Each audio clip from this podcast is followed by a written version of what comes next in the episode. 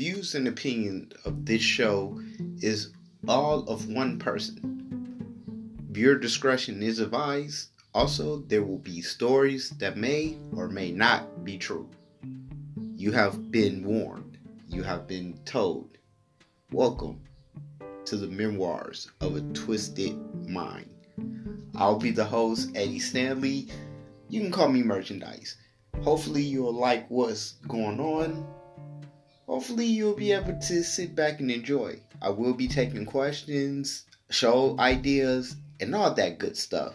So, if you actually want to have a ball, listen to a podcast, listen to foolishness, get your laugh on, probably cry and get to your feelings, I'm your man you want to talk to.